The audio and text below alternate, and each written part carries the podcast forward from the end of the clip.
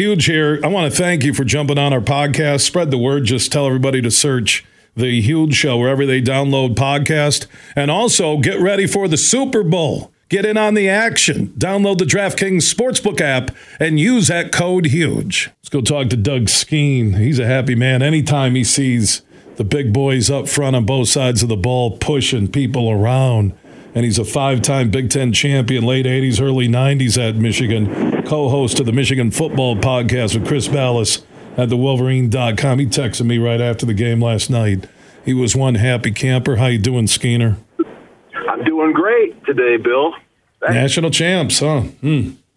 It's it's weird to say that out loud, isn't it? It's weird to think. I was I was looking back just in the last four or five weeks of the season, starting with the, the, the mess at Penn State and and being without Coach Harbaugh and what Michigan did at Penn State, and then a little bit of adversity there, and Maryland was a pesky team, but then Ohio State, the Iowa team with their defense, and then the Rose Bowl against Alabama, and then we beat our red-hot Washington team. It's incredible what this football team did this year and the rare amount of focus that these guys had amongst themselves. It's something we'll always remember.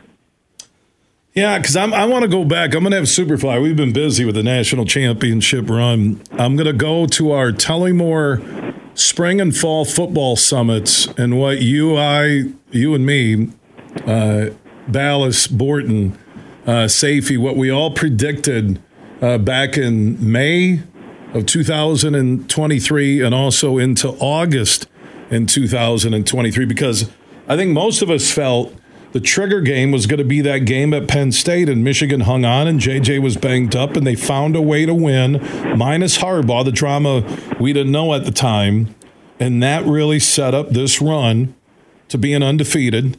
Big Ten champion. Before that, Ohio State knocked off again. And then taking care of business against one of the S E C big boys in Alabama, who crushed Georgia, and Washington, whose offense, for the most part, was unstoppable all season long.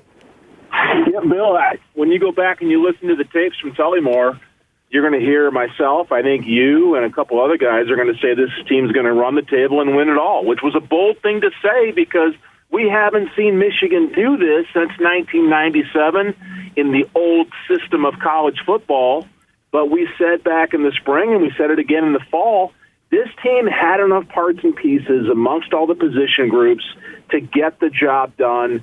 The question was going to be, could they perform in the biggest of moments, in the biggest of stages? And they did. And and it's incredible looking back on it because it was It was something that we thought they could absolutely do, but I think there was still a little bit of doubt that they were actually going to be able to perform and do it. I know Ballas picked them to lose at Penn State, and the reality is, for anybody that's been to Penn State on a whiteout game, it is, in my experience, I never played there, but I've been there a couple times as a, as a spectator on the sideline.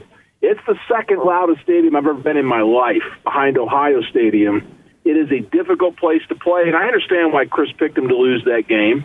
But, uh, you know, they they got it done in, in in a tough environment without their coach, and then that springboarded them.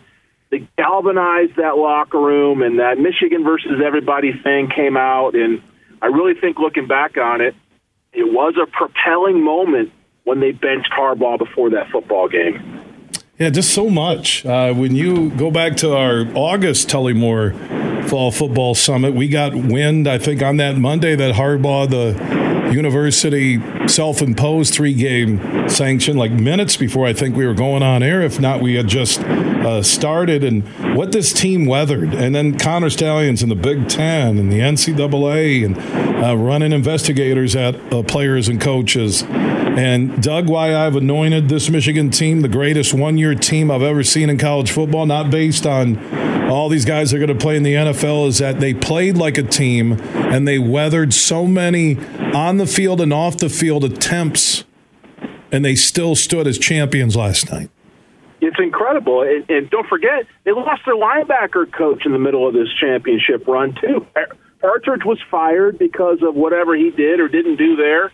And so there was just an incredible amount of obstacles put in the way of this football team, and they just kept going. I think you're right, Bill. I, I was texting some of my buddies that I played with at Michigan last night as we watch the game wind down, this is the greatest group of guys to ever wear the uniform at Michigan. In over one hundred years of football, it's unbelievable what they did. They're better than the ninety-seven team, which was the previous standard. And that ninety-seven team with a couple Hall of Fame N F L guys and a whole bunch of other N F L guys and all the greatest players.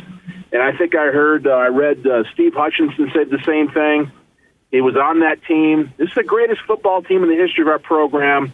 It's the greatest team effort, focus effort I've ever seen in college football because, as I heard you before I came on, this wasn't the most talented football talent team we've ever seen in college football, certainly not in the last ten years.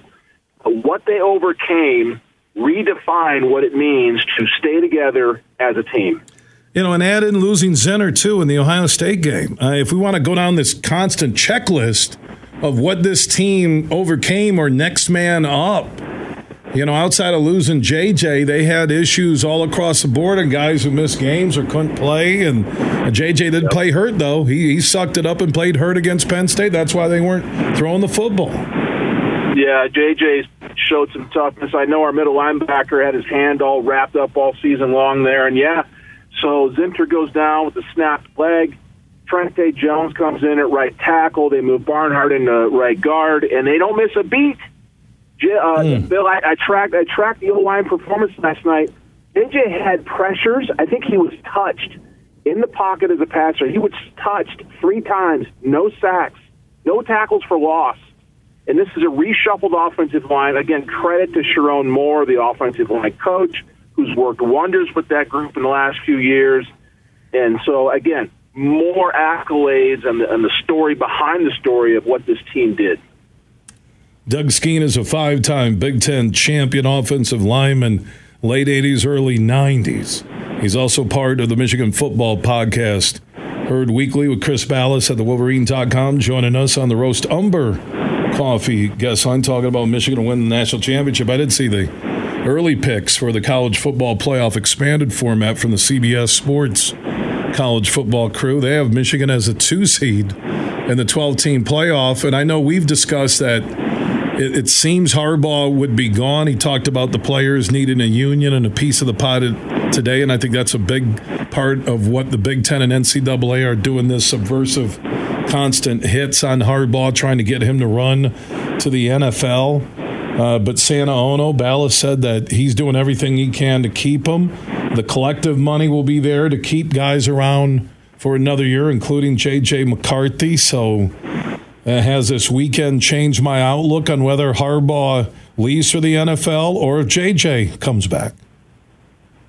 Well, it hasn't changed mine. I, I think if, if, if I could draw it up, I think Jim... Jim probably leaves for the N F L. I don't feel any different about that today than I did a few days ago.